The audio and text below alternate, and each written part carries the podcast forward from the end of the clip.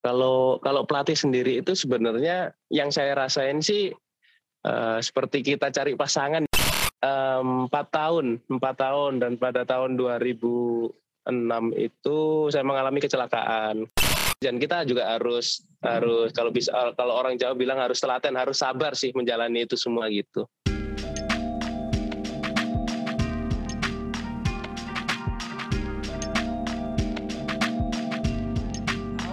Sobat Penuit Beijing ketemu lagi dengan podcast kita Baper Beijing episode 16 edisi bulan Oktober. Hari ini kita akan kedatangan tamu yang sangat spesial. Siapakah tamu kita pada hari ini? Jeng jeng jeng jeng.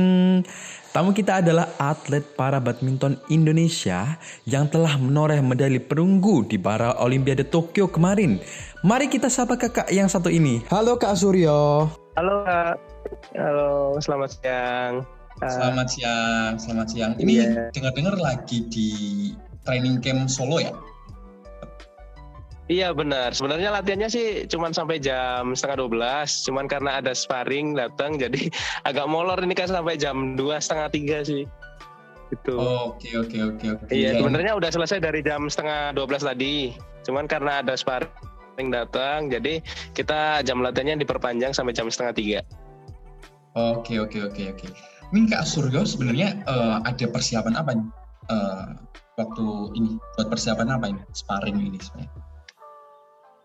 Uh, setelah Paralimpik kemarin selesai, itu kan kami ada libur kurang lebih dua minggu ya kak. Uh, dan mulai tanggal satu kemarin kami udah mulai pelatnas lagi. Dan ini ada sparring karena kan uh, sebentar lagi ada peparnas di Papua. Uh, itu kan event sama juga dengan PON. Kalau POM itu kan PON itu untuk yang non disabilitas, kalau Peparnas kan untuk yang disabilitas. Jadi kami akan segera berangkat ke Papua pada tanggal 30 Oktober ini. Jadi sparring ini untuk mempersiapkan tim Platda Jawa Tengah uh, untuk persiapan menuju Peparnas Papua 2021. Itu Kak. Oh begitu. Oh ya kan ini alangkah baiknya kita kenalan dulu ya dari Kak Surya. Tadi belum baik kenalan udah dijelasin panjang lebar nih ya di kasus. Oke, okay, kenalan dulu Kak Suri ini sebenarnya orang mana ya? Ini kita penasaran kan. Uh, Asal iya. Kak Saya aslinya Surabaya, cuman pada tahun 2012 oh. saya pindah ke Solo, jadi udah menetap di sini. Dikarenakan di sini emang uh, pusat pelatihan nasionalnya untuk tim para badminton dan untuk tim semua di eh, kayak ASEAN Para Games, ASEAN Para Games, tim Paralimpik itu emang terpusatnya di Solo. Jadi saya memutuskan untuk pindah domisili dari Surabaya ke Solo gitu kak. Oh, jadi sekarang udah ini ya uh, lama di Solo. Berapa tahun udah di Solo? Iya. Gimana kak? Udah berapa tahun di Solo? Tinggal di Solo gitu? Udah 9 tahun, sejak tahun 2012 sampai saat ini. Oke oke oke. Oh ya kak, ini penasaran kan? Jadi uh, Kak Suryo itu sejak kapan punya hobi bulu tangkis gitu? Hmm. Kalau untuk hobi bulu tangkis sih sejak usia tujuh tahun ya kak. Karena kan sebenarnya sih saya awalnya tidak suka banget sih sama bulu tangkis. Saya cenderungnya suka sama sepak bola. Cuman karena ayah saya itu juga hobinya bulu tangkis, jadi saya juga diarahin ke bulu tangkis. Karena beliau bilang kepada saya kalau misalnya saya uh, nanti ikutnya klub bola uh, resiko cederanya itu terlalu besar gitu. Jadi beliau takut. Akhirnya saya di, diarahin ke bulu tangkis dan akhirnya ya sampai saat ini malah ada bakat di sini gitu. Kak Suryo ini sebenarnya apa ya pas banget sama kejadiannya sama saya. Jadi saya tuh sebenarnya suka sepak bola. Nah itu nggak diizinin sama bapak saya. Bapak saya tuh uh. apa namanya larang banget ngapain main bola. Main bola tuh lebih apa namanya cederanya uh, lebih riskan rentan, lebih ya. riskan Terus, ya benar lebih riskan yang yang yang kedua itu uh, gimana ya kalau bulu tangkis itu punya punya apa ya prospek yang lebih gitu kan ini kan nggak saudara nah ini benar ini benar, benar karena apa ya? persaingannya ya? tidak sebanyak uh, sepak bola ya benar benar banget nah makanya lebih apa cocok ke bulu tangkis jadi ini ya lebih lebih berprestasi juga di situ. Nah ini benar-benar terjadi ya. Iya benar. Ya. Sudah jadi atlet gitu. ya. Oke. Okay. Iya. Uh, oh, jadi ada ada cerita dikit sih kak. Kenapa? Dulu. Iya. kan saya dulunya kan uh, terlahir normal ya kak seperti teman-teman yang lain. Oh iya iya. Jadi nggak nggak nggak terlahir uh, secara disabilitas gitu ndak. Tuh. Oh boleh dong diceritain gimana mas uh, apa namanya uh, peristiwa apa yang jadi titik terendah saat itu gitu. Terus bisa motivasi iya. untuk bangkit kembali gitu. Sorry. Boleh diceritain iya. dong kan pertama kali saya masuk klub bulu tangkis itu kan usia tujuh tahun ya. Uh, pada saat itu saya berlatih selama kurang lebih empat um, tahun, empat tahun dan pada tahun 2006 itu saya mengalami kecelakaan, kecelakaan tunggal kendaraan bermotor. Jadi yang mengharuskan tangan kiri saya diamputasi. Jadi selama itu saya udah nggak bermain bulu tangkis lagi selama tiga tahun kak sampai dengan 2009 gitu. Nah, setelah itu saya mendengar kalau ada olahraga khusus disabilitas. Jadi orang tua saya itu mensupport saya untuk kembali lagi ke olahraga gitu loh.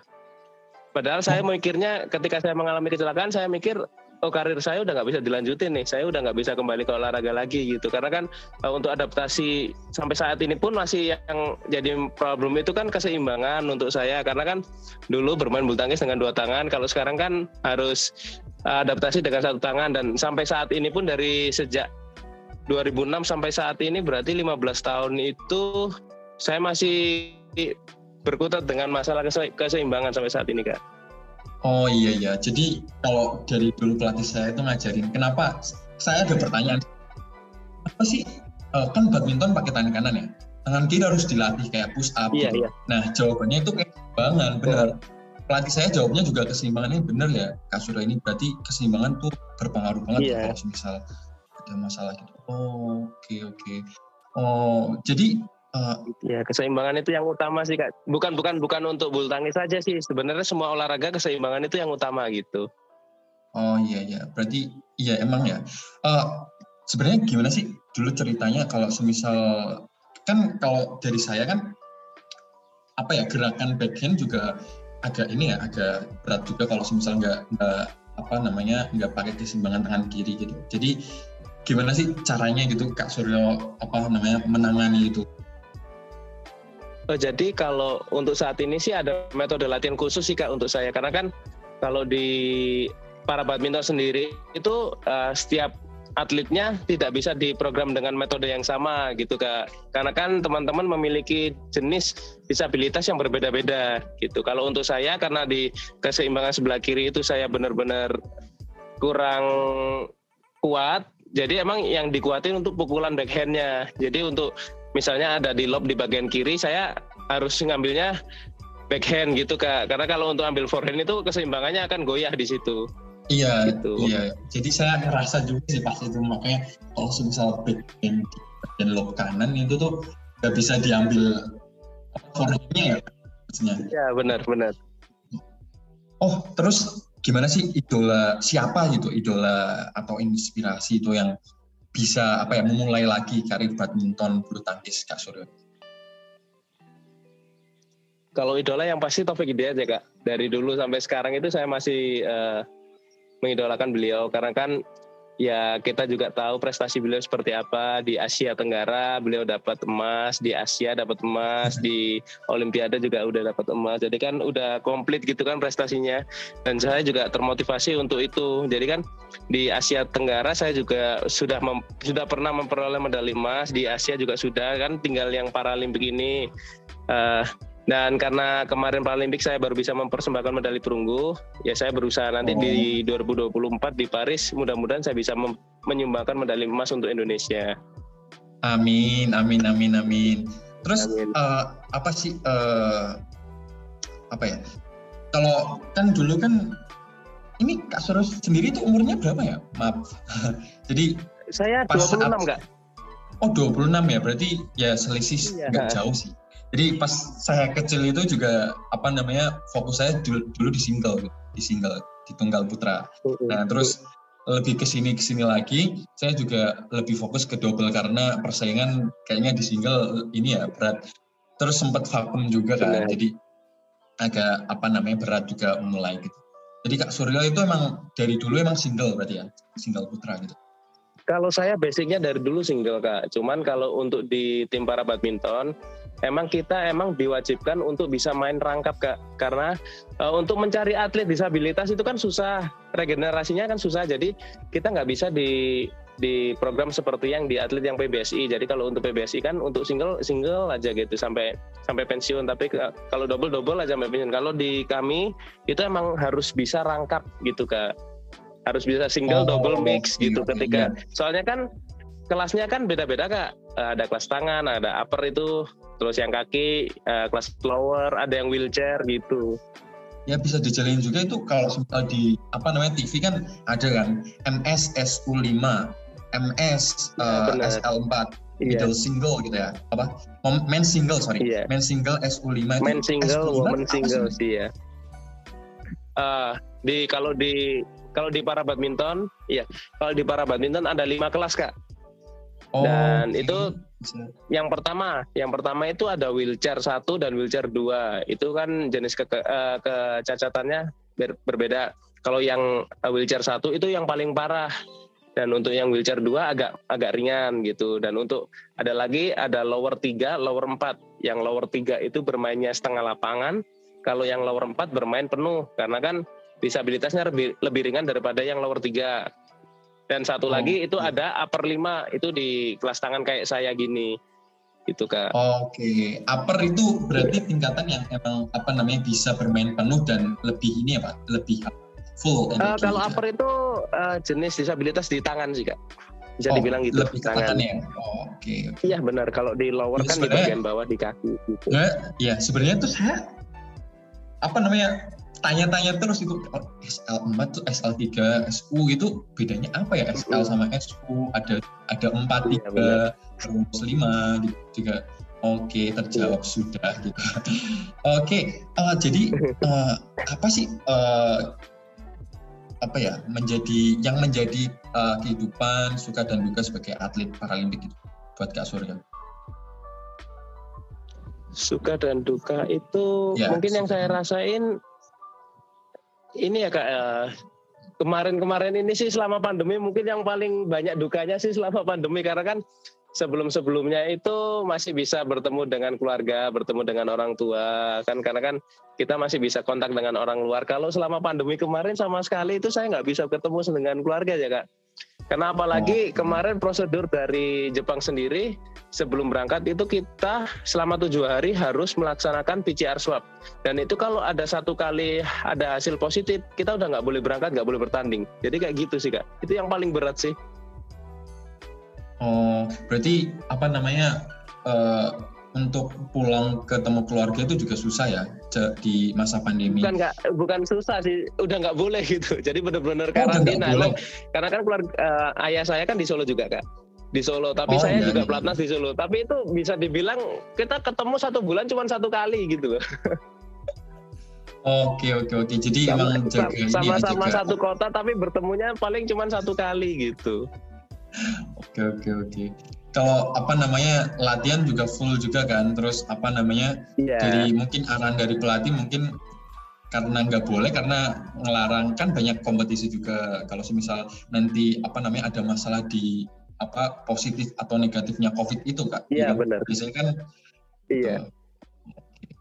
oh ini kak sebenarnya ingin tanya gimana sih proses latihan untuk menjadi atlet gitu ya uh, atlet nasional gitu dari paralimpik gitu prosesnya ya, jadi untuk, misal apa namanya seleksi gitu gimana Iya. Ini kan saya Kalau untuk prosesnya juga. sih gini kak, uh, sebenarnya sama sih seperti yang umum gitu. Jadi kan ada level kayak yang pertama level pelajar pelajar dulu, habis itu antar kabupaten kabupaten kota, lalu antar provinsi dan akhirnya kan nasional. Setelah itu kan baru ada seperti seleksi nasional ataupun kejurnas untuk bisa masuk ke tim nasional. Seperti itu sih Kak. Sebenarnya sama sih. Kalau untuk prosesnya sama gitu. Oke oke. Terus kejuaraan mana yang yang emang jadi best momennya uh, Kak Suryo ini?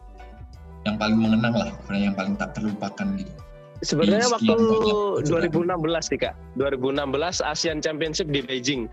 Itu yang paling paling berkesan sih untuk saya karena kan uh, lawan saya yang dari Malaysia itu dia kurang lebih dari 2003 sampai 2015 ya. 12 tahun itu nggak terkalahkan sih kak. Jadi pada tahun 2016 ASEAN Championship yang ada di Beijing saya menang gitu. Jadi dia baru Wah. pertama kali kalah itu oleh saya gitu loh kak. Waduh, kebetulan pas itu nggak di Beijing. Kalau sudah di pasti saya lihat kasur ya. okay, Soalnya waktu okay, itu okay. tempatnya kalau nggak salah di mana gitu kak?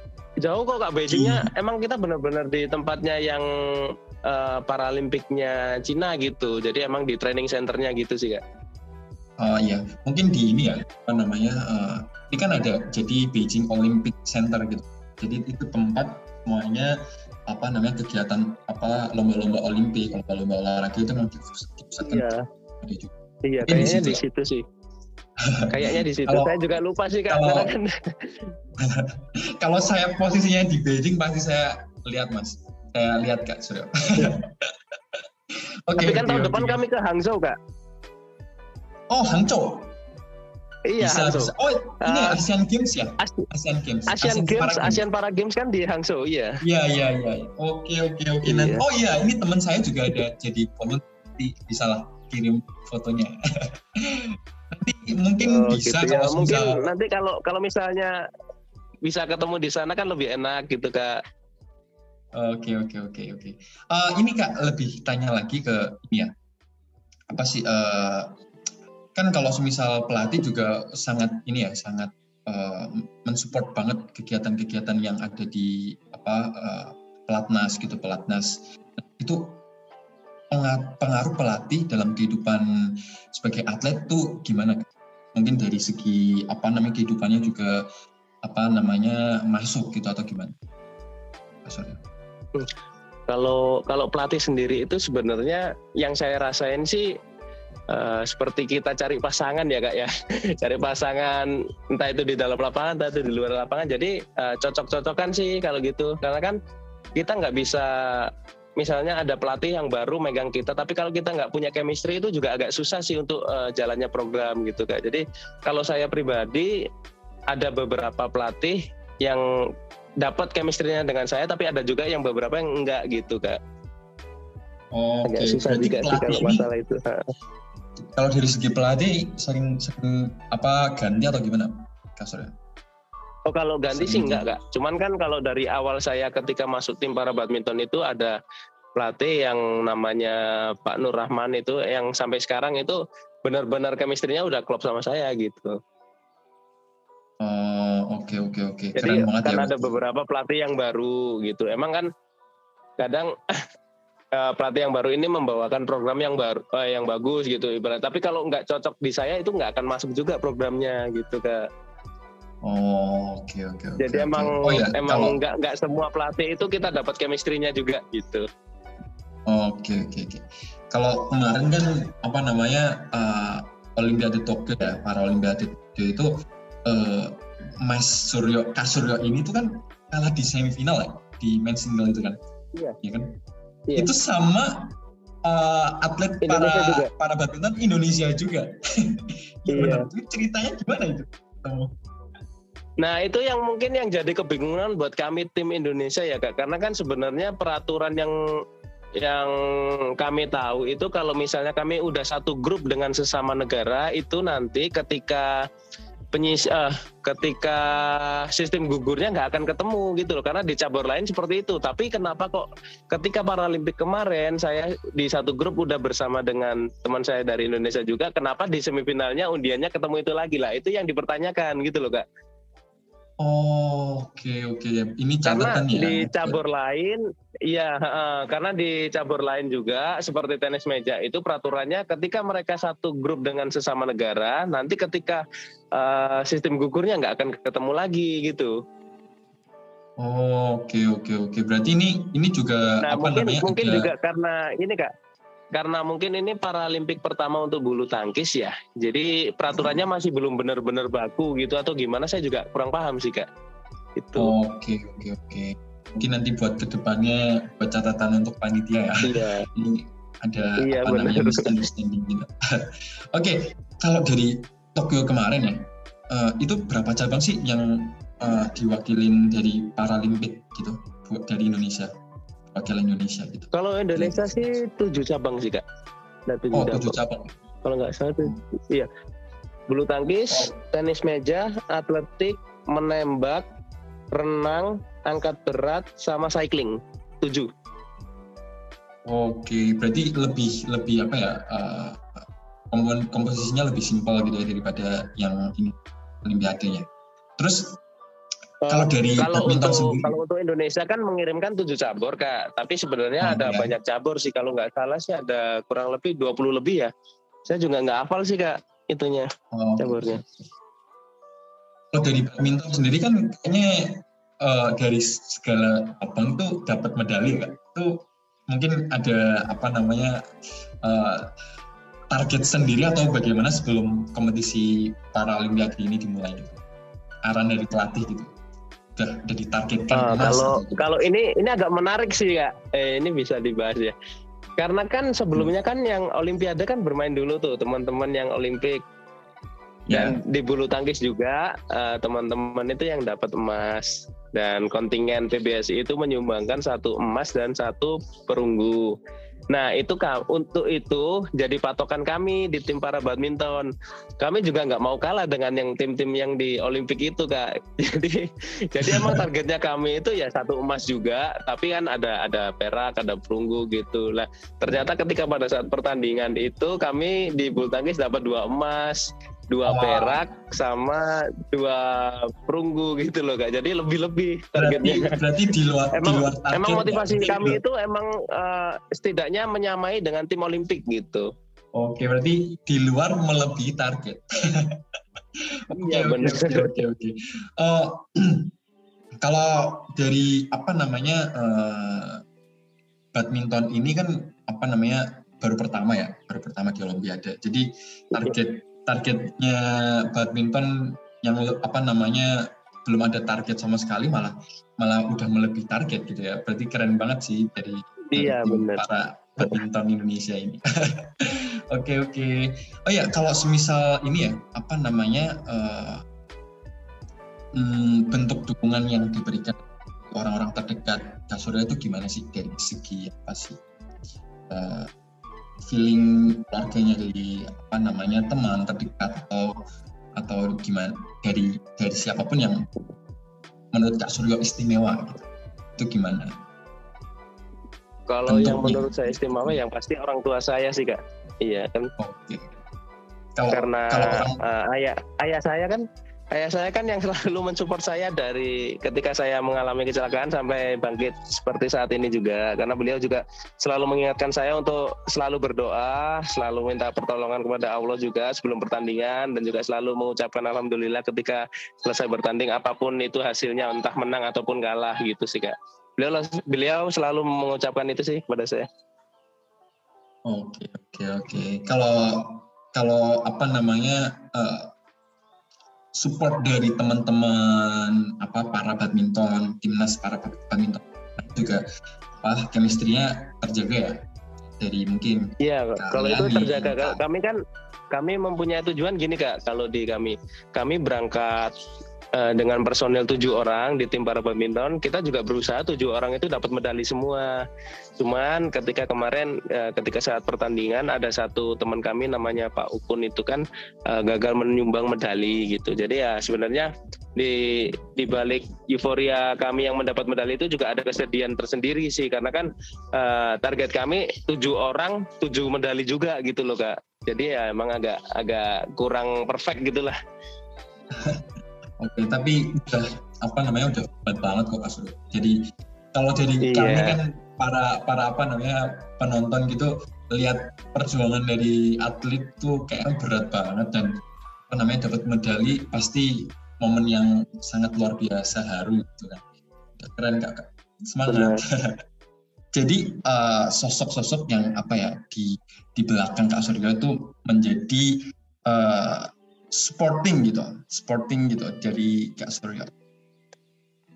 Wait, oh kalau saya mikirnya gini sih kak. Eh, kalau saya kan secara pribadi saya termotivasi oleh orang lain dan juga ya saya mikirnya kalau misalnya saya udah mencapai di titik ini saya juga harus bisa memotivasi orang lain. Seperti itu sih kak. Jadi sebenarnya uh, ilmu yang saya dapat dari orang lain ya juga harus saya amalkan untuk orang lain itu sendiri gitu. Jadi nggak harus nggak harus misalnya saya udah dapat ilmu nih nggak harus saya uh, saya keep sendiri nggak harus saya bagi ke orang lain juga gitu. Jadi uh, apa yang saya punya orang lain juga harus punya gitu sih. Kalau saya pribadi seperti itu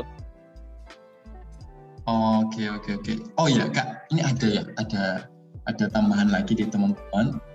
Kalau semisal uh, dari Paralimpik Indonesia sistemnya tuh bisa gimana dan apa yang buat catatan ke depannya gitu, buat apa namanya uh, prospek para Paralimpik Indonesia ke depan. Kalau untuk uh, Paralimpik sendiri sih yang itu untuk ke depannya itu ya, eh, sangat kompetitif pasti karena kan kemarin dimulai dari Tokyo sendiri udah kayak gitu persaingannya. Mungkin ya nanti di 2024 kita juga harus nggak boleh lengah lengah sih. Karena kan emang persiapannya udah dimulai saat ini juga. Karena ini kan akan dilaksanakan pelatnas jangka panjang sampai dengan pagelaran di Paris 2024 kak gitu. Oke kalau apa namanya uh, ini kak dari uh, Paralimpik sistem sistem Paralimpik Indonesia berarti udah bagus ya? Sistemnya terus pelatihannya? Sudah atau... sudah sudah. Semenjak semenjak tahun 2015 sih kak.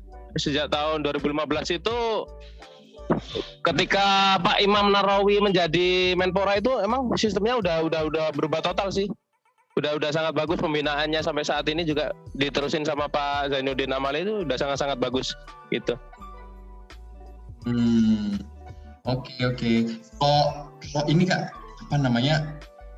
Sebenarnya kan saya juga ada pertanyaan-pertanyaan yang yang ini ya, yang uh, lebih lebih ke badmintonnya, tapi nanti nanti di, di luar topik sih sebenarnya. Tapi ini kak, kalau semisal uh, apa badminton itu kan ada proses misal fisik gitu ya fisik terus apa namanya latihan sesi fisik sesi sesi teknik sesi apa lagi ya uh, mungkin kalau kalau kasur kasur kasur nggak gitu bagian kayak shadow shadow ya shadow terus apa lagi ya, ya uh, iya iya benar itu tuh ada, Drilling, ada shadow ya, stroke ya. itu itu ada kurs apa namanya latihan khususnya atau gimana sih? Uh, sebenarnya kalau itu nggak ada latihan khususnya sih kak, karena kan ketika kita awal mulai bulu tangkis itu pasti yang pasti kan kita akan dilak, uh, dilatih dengan sedo dulu untuk memantapkan langkahnya. Ketika itu untuk penempatannya kita akan ada latihan drilling gitu untuk daya tahan dan untuk uh, akurasinya kan ada stroke juga. Jadi emang benar-benar itu dari dasar udah dilatih dan kalau nanti ketika memasuki remaja terus ke dewasa yang pasti cuma pemantapan-pemantapan akurasi aja di stroke gitu kak di sama drilling. Jadi untuk sedo mungkin agak berkurang sih itu. Oke oke oke oke. Hmm, dari sosok pelatih yang yang paling mengubah uh, apa karakter Kasuryo atau permainan yang membuat Kak Suryo lebih lebih on gitu itu siapa gitu? Bisa di apa namanya ceritakan di sini biar nanti teman-teman pada tahu gitu. ya kalau kalau untuk pelatih yang pasti Pak Nur Rahman tadi yang saya bilang ya kak. Karena kan beliau itu benar-benar tahu karakter saya gitu loh kak. Karakter saya itu kan uh, tidak bisa dikerasin karena kan saya juga suka bercanda orangnya. Jadi beliau selalu bilang uh, setiap saya datang ke tempat latihan itu selalu nanyain mau latihannya seperti apa, badan kamu fit atau enggak. Jadi beliau itu benar-benar tahu uh, kondisi atletnya seperti apa itu loh kak.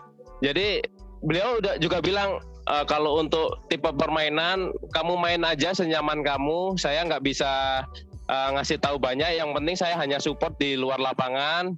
Ibaratnya di belakang kamu ketika kamu bertanding, saya cuma support kamu apa yang kurang pasti akan saya bilang. Tapi kalau ketika kamu udah nyaman itu nggak akan saya rubah. Jadi itu sih yang bikin saya uh, sampai saat ini nyaman gitu loh kak dengan tipe permainan saya. Oke, oh iya kak. Kak Surya tuh dulu tuh uh, ikut klub mana aja gitu dari dari awal gitu. aku tuh juga apa namanya kalau dulu kan pas pas kecil itu kan saya ikut klub kayaknya tiga tiga klub ya dari apa namanya uh, pindah-pindah kalau kalau nama kalau mas tahu tuh namanya eksis tuh eksis terus oh, ada iya, lagi kalau ya, saya cuma satu sih kak oh dari awal kalau saya dari klub ya dari awal sampai ketika saya kecelakaan itu cuma satu klub sih di Haikua Wima. Oh oke okay, oke okay, oke. Okay. Terus uh, ini berarti udah terjawab tadi udah pindah klub dari awal sampai sampai sekarang gitu ya. Terus ini kak uh, pas oh ya ada pertanyaan nih dari Olimpiade kemarin itu atlet-atlet Paralimpik Indonesia berbaur dengan negara lain ya gitu. Misal Malaysia yang jadi apa namanya uh, lawan berat Indonesia kemarin ya di 16 gitu. terus atau atau yang lain gitu misal negara-negara dari Eropa atau atau mana? Oh, kalau di uh, para badminton sebenarnya sih nggak nggak seperti mungkin nggak nggak seperti yang di umum ya kak. Uh, ada ibaratnya ada hubungan yang panas atau enggak kalau di kami sih sebenarnya sama semua sama semua negara malah uh, hubungannya akrab semua gitu kak. Kayak kekeluargaan gitu. Iya. Bedanya di situ sih. kalau di para badminton sendiri sih uh, lebih enaknya gitu. Jadi meskipun kita di dalam lapangan di luar kita udah kayak teman aja gitu meskipun beda negara gitu kak wah mantap banget ya berarti hubungannya. Iya. sering ini nggak? Sering apa namanya di luar lapangan mungkin makan bareng atau foto-foto gitu? Ya kalau untuk sama lawannya Deva yang di final itu malah saya akrab. Ya kalau ketika ada pertandingan di Malaysia mungkin dia ngajak makan gitu. Ya cuman akrab-akrab gitu sih. Tapi kalau untuk ada ada juga teman saya yang dari Polandia itu ya gitu juga meskipun uh, kalau ketika kami ada pertandingan di Eropa dia ngajak makan. Jadi sebenarnya sama semua sih saya akrab sih kak. Teman-teman yang lain juga akrab gitu. Oke keren banget ya. Oh iya apa sih? Oh, aku penasaran ya. Kan kalau tiap-tiap atlet kan punya tradisi uh, belum bermain gitu. Misal dengerin lagu iya. ataupun atau doa sama sama teman-teman bareng ataupun apa namanya minta restu itu gimana? Yang gitu sebelum bermain, sebelum bertanding? Kalau untuk itu ya bisa dikatakan ritual ya kak. Kalau saya sendiri sih sebelum bermain saya pasti minta tolong kepada teman-teman untuk mungkin ya 10 sampai 15 menit untuk nggak ganggu saya. Saya mungkin lebih lebih senang menyendiri sih sebelum bertanding untuk memfokuskan diri kepada pertandingan sendiri itu sih kak. Dengerin musik, lalu telepon sama orang tua. Jadi itu sih kalau saya. Kalau teman-teman ada yang ada ada yang beda juga ada yang sebelum main harus makan dulu terus ada yang sebelum main harus ada tidur dulu minimal 30 menit ada juga yang kayak gitu gitu. Beda-beda sih kak. Oke oke oke. Kalau apa namanya kan kemarin kan apa namanya uh, dapat medali nah, itu reaksi pertama kak Suryo ketika Paralimpiade kemarin gimana Paralimpiade. Yang pasti seneng sih kak karena kan emang saya datang ke Jepang itu sendiri bukan hanya sekedar bermain sih. Saya juga mempunyai target, saya juga harus pulang membawa medali. Karena kan persiapannya sejak tahun 2019 karena kan kita tahunya uh, Paralimpik akan di, diadakan tahun 2020, 2020 tapi ternyata ada pandemi sampai akhirnya ditunda satu tahun. Jadi ya ketika persiapan panjang itu saya juga harus benar-benar memantapkan diri kalau saya datang ke sana bukan hanya sekedar bertanding tapi juga harus memperoleh medali gitu kak.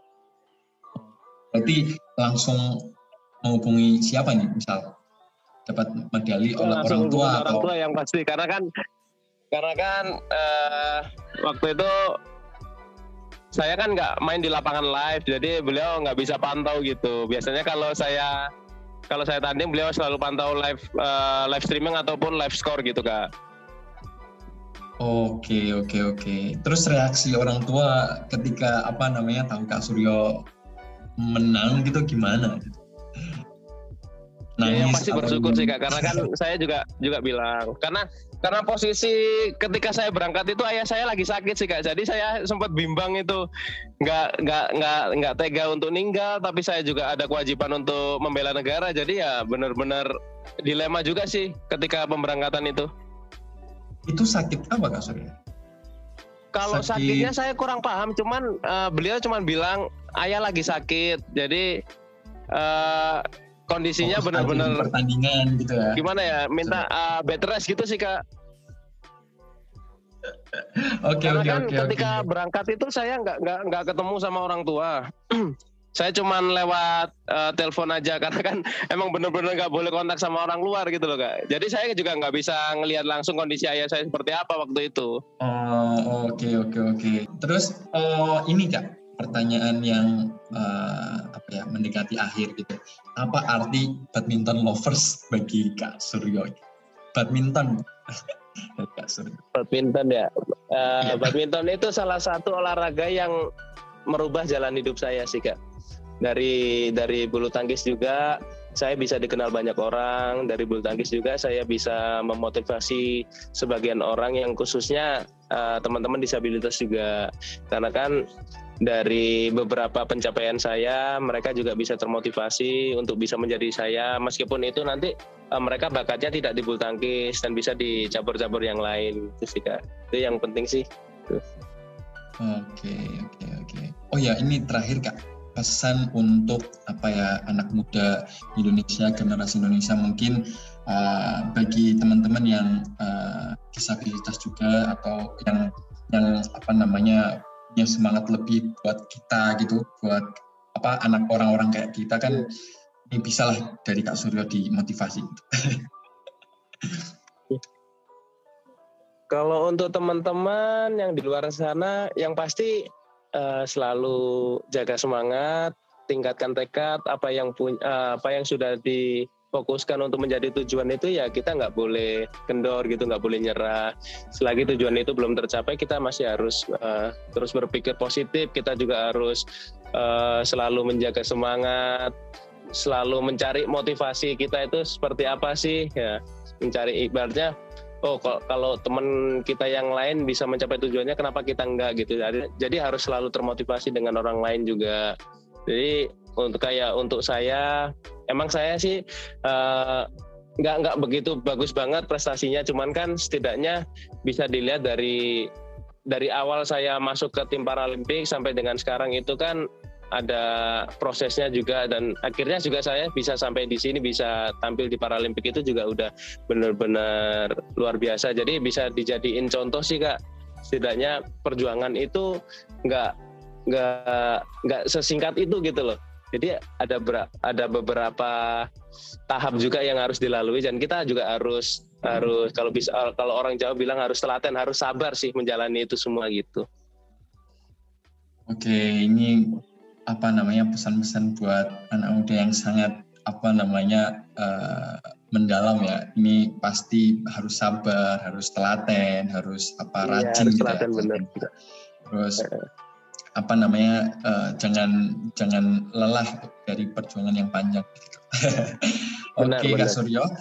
Uh, sebenarnya ini apa namanya uh, hebat banget ya kita dari permit Beijing bisa Kak Suryo bisa apa namanya apa namanya berbagi sharing sharing ilmu dari Kak Suryo juga. Dan juga Kak Suryo apa namanya seorang public figure gitu ya yang yang udah apa namanya namanya ter, ter terkenal gitulah di Indonesia dan ya, terkenal juga, udah dikenal gitu kak. Ya maksudnya gimana ya ini Kak Suryo kan dari atlet para para olimpiade gitu yang emang benar-benar prestasinya cemerlang di situ dan dan kita juga apa namanya uh, penasaran gitu gimana perjuangannya. Bahkan ini juga ini momen momen saya yang sangat luar, luar biasa gitu ya bisa me, bisa apa nih ngobrol bareng santai gitu dengan Kak Suryo gitu. Terima kasih banget Kak Suryo atas apa sharing-sharingnya. Terus uh, ke depannya kita jalin apa namanya hubungan lagi buat apa namanya generasi muda di Indonesia ataupun kami yang apalagi di Beijing gitu ya. Mahasiswa-mahasiswa yang yang lagi di Beijing. Mungkin nanti pas lagi Olimpiade apa ke depan di Beijing lagi di China gitu kita bisa nonton gitu kan. Oke. Okay. Uh, eh, terima kasih atas waktunya. Terima, terima kasih menyita ya Kak, Suryo atas uh, apa namanya dari waktu latihannya ataupun sparringnya tadi gitu. Terima kasih sekali udah datang ke Baper Beijing podcast kita. Terima kasih banget Kak Suryo gitu. Ya, terima kasih juga Kak atas undangannya. Hari ini kita sudah ngobrol dan sharing-sharing banyak dengan Kak Suryo. Dari segi perjuangan Kak Suryo bangkit, lalu berjuang berlatih menoreh berbagai banyak penghargaan dan event-event uh, internasional ya. Semuanya itu berasal dari tekad, kesabaran, dan ketekunan Kak Suryo dalam melakukan itu semuanya sungguh sangat luar biasa memotivasi untuk kita semua.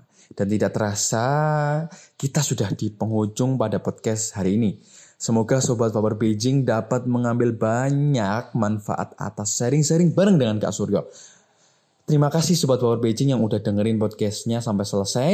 Bakal ada banyak hal menarik yang akan kita bahas dengan tamu undang-undang tamu-tamu undangan yang sangat istimewa nantinya. See you in the next episode. Stay safe and stay happy, guys. Bye bye.